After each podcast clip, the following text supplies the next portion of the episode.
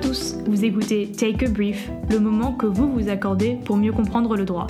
On est quatre étudiantes et notre but est de vulgariser des notions de droit un peu compliquées et les illustrer grâce à l'actualité, le tout en moins de 30 minutes. Moi c'est Juliette et je suis avec Justine, Marine et Clara. On est quatre à prendre la parole et aujourd'hui on est ravis d'accueillir Maître Ledilio, un des conseils de l'association Notre Affaire à tous, qui interviendra dans la deuxième partie du podcast. COP21, accord de Paris, projet d'inscription dans la Constitution de la protection de l'environnement. Vous l'aurez compris, et comme vous le savez, la protection de la planète est au cœur des enjeux de notre siècle. Casser la courbe du réchauffement climatique est même le plus gros défi de notre génération. Aujourd'hui, on vous explique comment la justice climatique a fait irruption dans notre système juridique. Bienvenue dans l'affaire du siècle. L'affaire du siècle a eu un véritable retentissement dans l'actualité. Et pour cause, l'État français a été reconnu responsable d'un préjudice écologique lié au fait qu'il n'a pas su respecter les objectifs qu'il s'est fixés en matière de réduction des émissions de gaz à effet de serre. Alors revenons plus en détail sur l'affaire. Tout commence par une pétition lancée en décembre 2018 par quatre associations, parmi lesquelles figurent Notre Affaire à tous, Oxfam France, Greenpeace France et la Fondation pour la Nature et l'Homme. Cette pétition dénonce l'inaction de l'État en matière de lutte contre le réchauffement climatique et obtient près de 2,3 millions de signatures en l'espace de quelques semaines seulement. Cette mobilisation citoyenne a constitué un véritable catalyseur pour dénoncer cette inaction de l'État face au réchauffement climatique. Ces associations ne, se sont pas contentées de cette mobilisation. Elles ont, dans le même temps, c'est-à-dire en 2018, demandé au Premier ministre, au ministre de la Transition écologique et solidaire et à la quasi-totalité des autres ministères de réparer, d'une part, les préjudices moraux et écologiques résultant des carences de l'État en matière de lutte contre le changement climatique, et d'autre part, de mettre sans délai un terme à l'ensemble de ces carences en prenant toutes mesures utiles pour que soit euh, atteinte l'objectif de 1,5 degré d'élévation moyenne de la température, conformément à ce que prévoit l'accord de Paris sur le climat. Ces demandes ayant été rejetées par un courrier euh, du 15 février 2019, elles ont pu alors former un recours qu'on appelle de plein contentieux devant le tribunal administratif de Paris. Deux points juridiques importants ici. Vous vous demandez peut-être ce qu'est le plein contentieux. Alors en matière administrative, le plein contentieux, c'est notamment le contentieux de la responsabilité. C'est donc ce type de recours que l'on doit intenter euh, devant les juridictions administratives si l'on veut engager la responsabilité de l'État qui nous a causé un dommage en tant que particulier par exemple. Cela va nous permettre d'obtenir réparation du préjudice que l'on a subi du fait de l'action de l'État, mais aussi du fait de l'inaction de l'État. Par exemple, dans le cadre d'un événement tel qu'un concert public, si l'administration n'a pas pris les dispositions pour garantir la sécurité des citoyens, et que de ce fait vous avez été blessé par exemple, vous pouvez alors agir contre l'État pour inaction fautive. Ensuite, le deuxième point sur lequel on voulait revenir, c'est sur la nécessité, en droit administratif, de lier le contentieux. Donc pour le dire simplement, euh, il faut une décision de l'administration préalable pour pouvoir contester cette décision et donc saisir le juge administratif. Ici, les associations étaient donc obligées de demander préalablement à l'administration d'agir par elle-même avant de pouvoir saisir le juge. Les ministres ayant refusé cette demande, les associations ont pu se servir de cette demande de refus pour saisir le juge. Sinon, elles n'auraient rien eu à contester. Cette procédure permet en réalité d'éviter certains contentieux si l'administration décide de faire euh, droit à la demande du requérant sans y être forcée par un juge. Alors c'est tout à fait ça, Marine. D'ailleurs, les réponses gouvernementales à la suite de cette pétition, elles ont été jugées insuffisantes par ces associations. Elles ont alors décidé de déposer un recours auprès du tribunal administratif de Paris en mars 2019, puis un mémoire complémentaire en mai de la même année. Alors les associations, elles veulent engager la responsabilité de l'État pour carence fautive due à sa politique en matière de réduction de gaz à effet de serre, ainsi que pour le préjudice écologique, qui en résulterait. Alors pour cela, les associations s'appuient sur les travaux du groupe d'experts internationaux sur l'évolution du climat, ou le GIEC. Alors l'État, il a répondu à la fin de la période de l'instruction, en juin 2020, en formulant son mémoire en réponse où il réfute les arguments déposés au préalable par les associations. Mais alors, qu'a répondu le tribunal administratif de Paris? Ce dernier a reconnu la responsabilité de l'État français du fait de son inaction en matière climatique. Le juge a reconnu la responsabilité de l'État en disant qu'il cause un préjudice écologique étant donné qu'il n'a pas suffisamment agi contre le dérèglement climatique. Au passage, pour ceux qui ne le savent peut-être pas, un préjudice écologique est la reconnaissance d'un préjudice non pas porté à un individu, mais bien à l'environnement et à la biodiversité. Jusqu'à maintenant, le préjudice écologique n'avait été évoqué que dans le cadre d'affaires privées, comme nous l'avons vu dans le procès Erika contre Total qui s'est ouvert en 2007. Depuis, la notion de préjudice écologique a été inscrite dans l'article 1247 du Code civil par la loi de biodiversité de 2016. Pour caractériser la faute de l'État, le tribunal administratif a affirmé que l'État n'avait pas respecté le budget carbone qu'il s'était lui-même fixé pour la période allant de 2015 à 2018. Et c'est pour cela fondé sur deux articles, un du Code de l'énergie et un autre du Code de l'environnement. Ces deux articles imposent ainsi à l'État une stratégie nationale bas carbone, ce, qui signifie que le gouvernement se fixe lui-même des objectifs carbone qu'il se doit de respecter. Ainsi, puisque l'État n'a pas respecté ses engagements, il a causé un tort à la population française et a aggravé le dérèglement climatique. Dans cette affaire, le juge a néanmoins rejeté la demande d'un euro symbolique effectuée par les associations car pour lui, il faut déjà prouver que l'État peut le réparer en nature. Donc pour vous expliquer rapidement et simplement ce qu'est la réparation en nature, on peut prendre un exemple concret et assez simple. Imaginez l'hypothèse où une maison a brûlé du fait de la faute de son voisin, par exemple. Eh bien, euh, la personne qui a subi le préjudice, peut demander à son voisin une réparation en nature, c'est-à-dire lui demander, par exemple, de reconstruire sa maison à l'identique, plutôt que de demander une réparation par équivalent en lui donnant euh, un montant euh, d'argent, c'est-à-dire la valeur de la maison qui a brûlé. Donc pour revenir euh, à notre cas précis, ici le juge administratif a énoncé qu'il fallait d'abord s'intéresser à une réparation en nature. Et donc il s'agit pour l'heure uniquement d'un jugement avant de dire droit, c'est-à-dire, et comme son nom l'indique, avant de dire le droit, donc au final, avant de trancher le litige.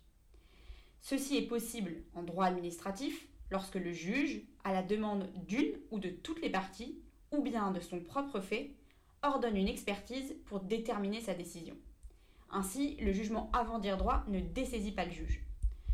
Donc le jugement définitif sera rendu après un supplément d'instruction de deux mois dans notre affaire. Mais alors qu'est-ce que cela implique concrètement?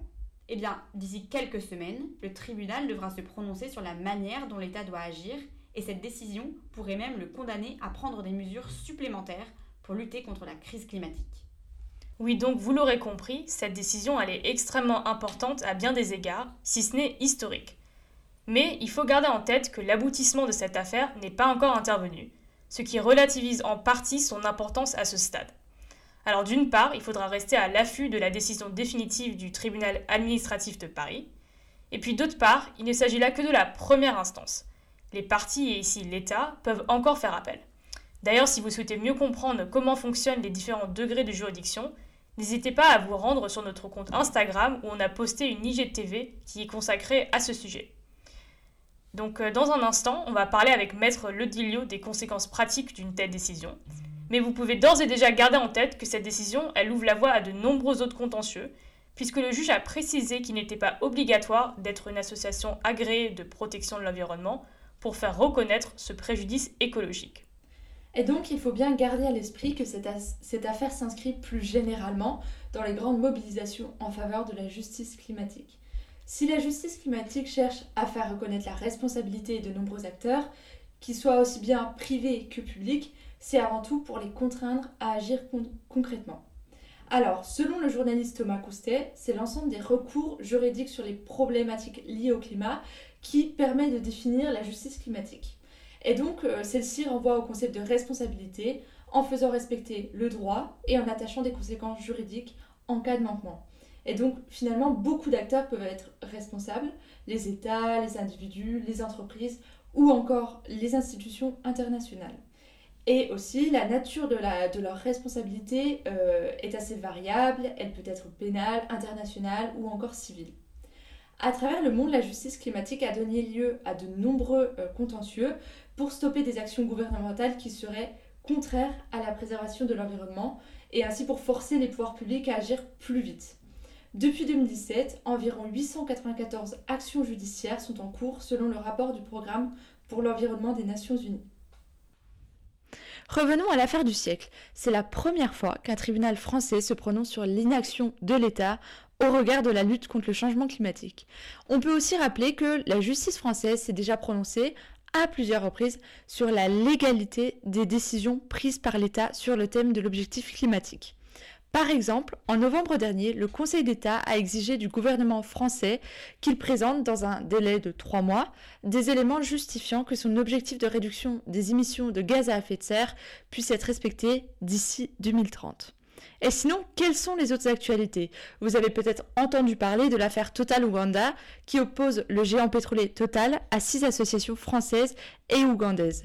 Ces organisations dénoncent un projet du groupe Total au Ouganda qui comprenait des risques d'atteinte grave aux droits de l'homme et qui menacerait un parc naturel au cœur de la région. Cette affaire constitue la première action en justice sur le fondement de la loi sur le devoir de vigilance des multinationales et c'est en décembre dernier que les juges du fond ont rendu cette décision. En réalité, les juges de la Cour d'appel de Versailles ne se sont pas prononcés sur le fond de l'affaire, c'est-à-dire sur la question de savoir si Total a respecté ou non ses obligations de vigilance. En fait, ils ont simplement confirmé le jugement rendu par le tribunal de première instance qui considérait que ce litige relevait de la compétence du tribunal de commerce. Décision fortement contestée et critiquée.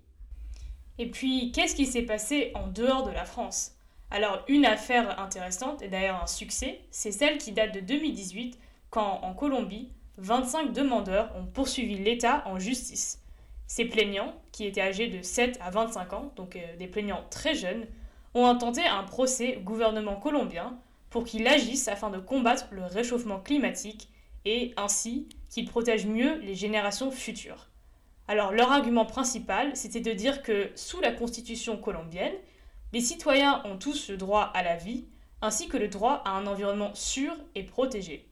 Mais la déforestation de la section colombienne de la forêt amazonienne menace ces droits. Finalement, la Cour suprême de justice en Colombie a donné un statut spécial à cette partie de la forêt amazonienne, celle qui appartient donc à la Colombie. Elle lui a donné le statut de personne, ce qui fait que la forêt a, selon la loi, des droits, et que nous avons des obligations envers la forêt. Bon, parmi plusieurs actions, la Cour a notamment ordonné que les ministères de l'Environnement et de l'Agriculture créent des actes intergénérationnels à vie pour l'Amazonie colombienne. Et le gouvernement y prévoit d'instaurer des nouveaux plans d'action pour les municipalités pour, au final, réduire la déforestation dans le pays ainsi que les émissions de gaz à effet de serre. Alors euh, aujourd'hui, il faut le dire, dans le monde entier, les contentieux climatiques se multiplient et on ne pouvait pas faire ce podcast sans mentionner euh, la fameuse affaire Ourganda. Alors c'est en 2012 que l'ONG Ourganda, qui milite donc pour le développement durable aux Pays-Bas, écrit au Premier ministre de son pays euh, pour demander à ce que l'État s'engage à réduire de 40% les émissions de CO2 d'ici 2020.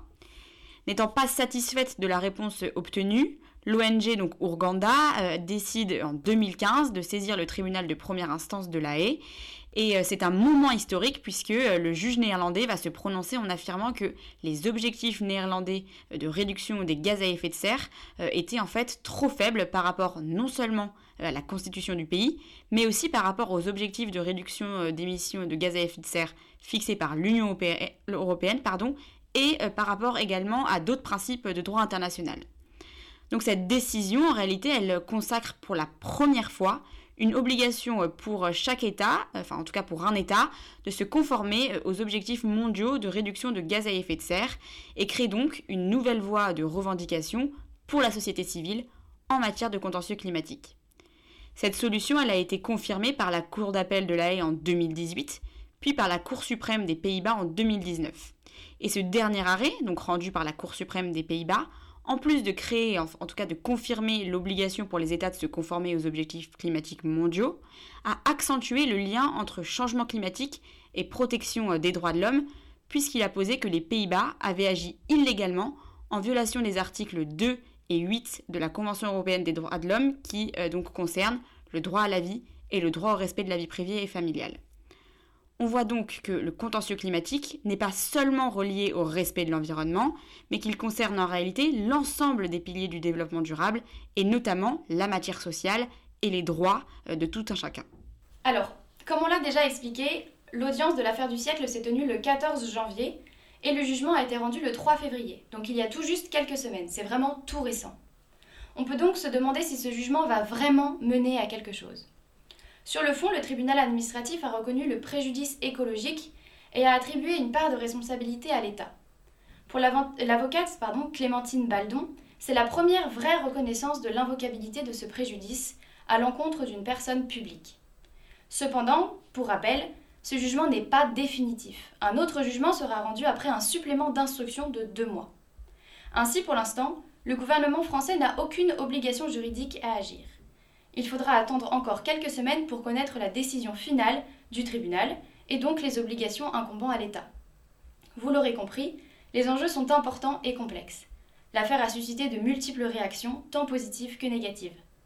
Pour mieux les comprendre, on a souhaité s'entretenir avec Maître Ledilio, qui a été au cœur de cette affaire.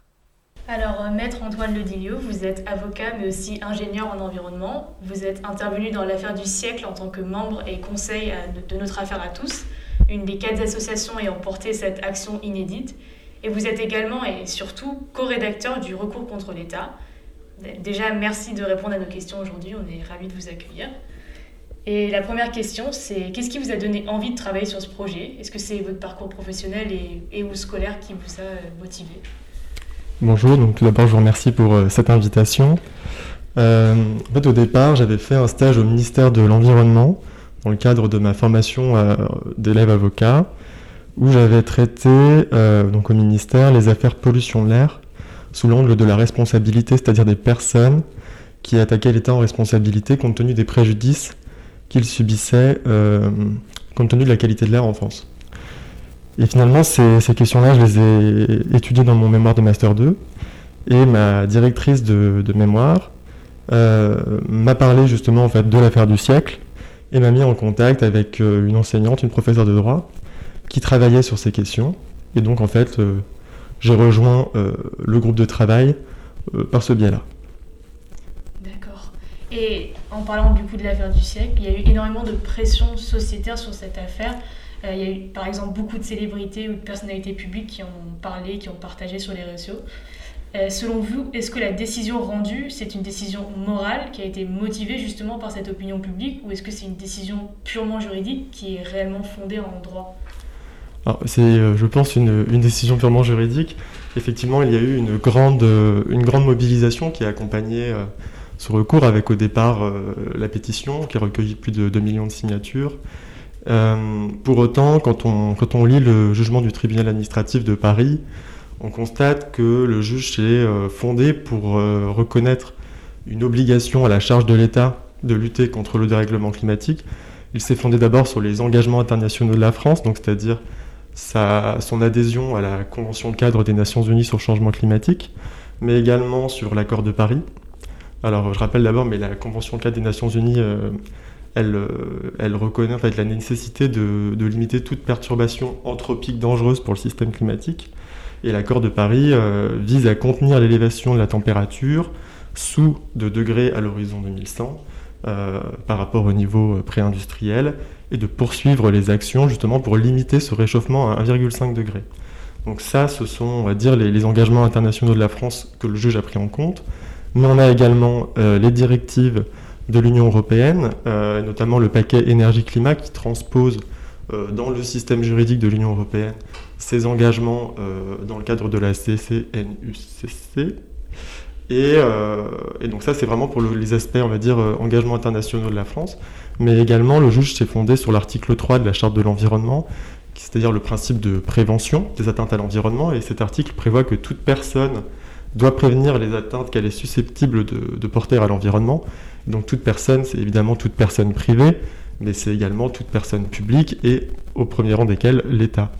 Euh, le juge s'est également fondé sur l'article L100-4 du Code de l'énergie. En fait, c'est un article qui prévoit, euh, qui, indique que l'État, pour lutter enfin, a reconnu l'urgence à lutter contre le dérèglement climatique. Et donc justement, pour répondre à cette urgence climatique et écologique, euh, cet article prévoit des objectifs de réduction chiffrés, et notamment en 2030, l'objectif de réduire les émissions de gaz à effet de serre de 40% par rapport à 1990. Et donc en fait, compte tenu de tous ces éléments-là, ces engagements internationaux, mais également ces, engagements à l'échelon national, euh, le juge a considéré que l'État avait reconnu l'urgence à lutter contre le dérèglement climatique d'une part, mais également il avait reconnu sa capacité à agir sur ce dérèglement climatique. Et donc, en souscrivant à tous ces éléments-là, en prévoyant en plus des objectifs chiffrés, pas seulement à l'horizon 2030, mais également par décret euh, sur des périodes quinquennales, des objectifs chiffrés de réduction des émissions de gaz à effet de serre. Et aujourd'hui, ces objectifs sont déclinés par secteur, dans le bâtiment, dans l'agriculture, dans les transports. Ce sont tous ces éléments-là qui fondent aujourd'hui la responsabilité de l'État euh, devant le juge. Et donc euh, le tribunal administratif de Paris a bien reconnu la responsabilité de l'État français et l'existence d'un préjudice écologique qui lui est lié à la carence de l'État à respecter les objectifs qu'il s'est fixés en matière de réduction des, émissions de gaz à effet de serre. Mais toutefois, euh, le tribunal n'accepte pas la réparation pécuniaire de ce préjudice écologique, donc euh, c'est le fameux euro symbolique demandé dont on a parlé, et donc il demande une réparation en nature. Comment est-ce que vous expliquez ce refus de la part euh, du tribunal? Alors finalement, ce, refus était assez attendu, euh, puisqu'aujourd'hui, le, le préjudice écologique tel qu'il est prévu dans le Code civil prévoit une réparation euh, par priorité en nature, et c'est seulement s'il n'est pas possible de réparer en nature le préjudice qu'on s'orientera vers une, réparation pécuniaire. En réalité, ces, ces principes-là doivent être euh, replacé dans le cadre d'un recours administratif, puisque lorsqu'on demande devant le juge administratif euh, quelque chose, il faut une décision, une demande principale, donc par exemple l'annulation d'une décision ou alors une condamnation euh, indemnitaire. Et les injonctions, donc lorsqu'on demande au juge d'imposer à l'État de faire quelque chose, en fait ces injonctions-là ne sont que des demandes accessoires. C'est-à-dire que si elles ne viennent pas au soutien d'une demande principale, alors elles sont irrecevables. Donc nous, on était un petit peu... Euh, on devait arbitrer en fait justement entre ce principe de la réparation en priorité par nature avec ce caractère accessoire de l'injonction devant le juge. Et donc pour nous assurer la recevabilité de notre demande, puisqu'on ne savait pas comment aller interpréter justement ces dispositions du Code civil dans le cadre d'un procès administratif, nous nous sommes dit on va demander d'abord une réparation pécuniaire, et sur le fondement de cette réparation pécuniaire, une demande d'injonction euh, à la charge de l'État de prendre toutes mesures utiles, notamment pour euh, atteindre les objectifs fixés. Ça, nous l'avions bien identifié dès le départ, et finalement, ce n'est pas du tout une déconvenue euh, pour nous. A l'inverse, nous sommes contents que le juge administratif s'oriente vers une réparation par priorité en nature également. D'accord. Et donc aussi, cette décision, elle a été qualifiée de victoire historique puisque c'est le premier procès climatique en France. Et donc pour vous, quelles sont les conséquences concrètes que l'on peut tirer de cette décision? Comment est-ce que les citoyens, les associations vont pouvoir utiliser cette décision pour agir justement pour la, protection de l'environnement? Alors, euh, la première chose qui est intéressante, c'est que généralement, on considère que les objectifs qui sont fixés par la loi, donc des grands objectifs chiffrés, euh, de manière traditionnelle, le juge estime que ce sont des objectifs dits programmatiques, c'est-à-dire qu'ils ont été fixés par le législateur, mais pour autant, euh, ils ne sont pas coercitifs. L'État n'est pas tenu de les respecter.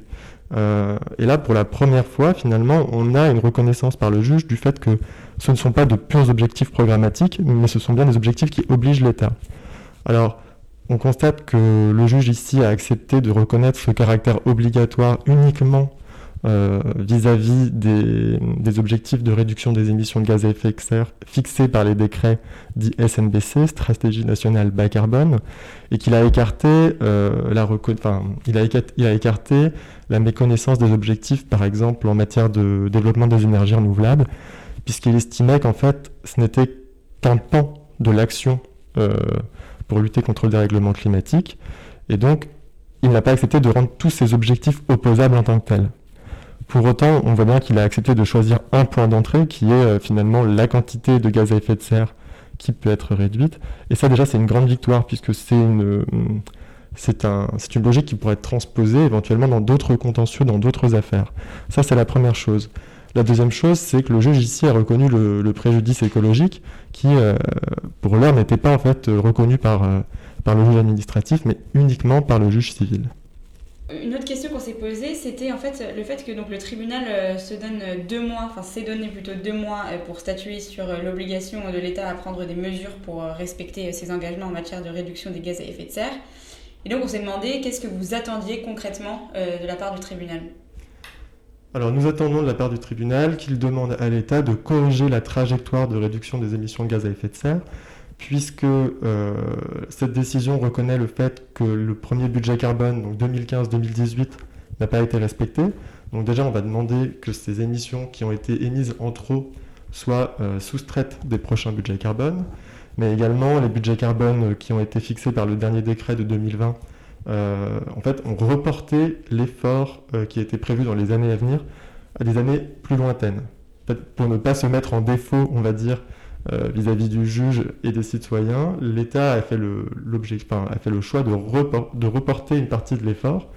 Et compte tenu de l'urgence à agir aujourd'hui, ce n'est pas possible. C'est-à-dire qu'il faut euh, une, une, pression constante de diminution de ces émissions de gaz à effet de serre.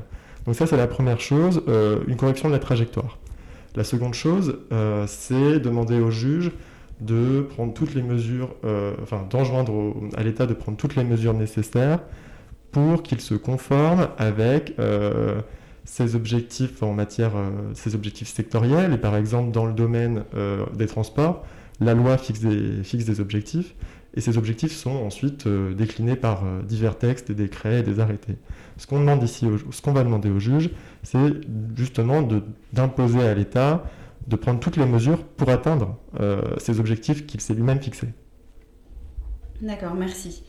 Alors pour rebondir sur ce que vous disiez euh, il y a un instant, euh, en fait le tribunal, dans sa décision, il s'est fondé sur les articles 1246 et suivants du Code civil, donc introduits par la loi biodiversité euh, du 8 août 2016, alors même que nous, nous sommes face à une procédure administrative et non judiciaire. Donc est-ce que vous pourriez nous expliquer pourquoi? Et puis la question sous-jacente à laquelle vous avez déjà en partie répondu, c'était de savoir euh, est-ce qu'il existait euh, un tel fondement juridique en droit administratif ou bien est-ce que la présente décision euh, viendrait en réalité fonder les prochains recours, comme l'avait fait par exemple la décision Erika de la Cour de cassation?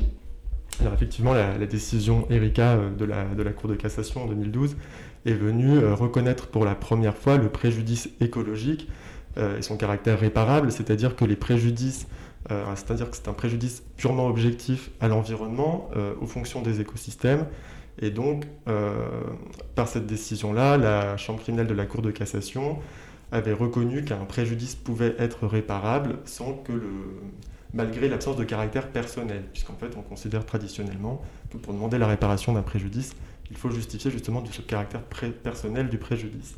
Donc l'arrêt fondateur, c'est l'arrêt Erika en 2012. À la suite de cette décision, le législateur, avec la loi biodiversité d'août 2016, a consacré dans le Code civil le préjudice écologique. Euh, plusieurs questions ont eu, ont eu, euh, eu lieu lorsqu'il il fallait décider du, code qui allait accueillir justement ce préjudice-là.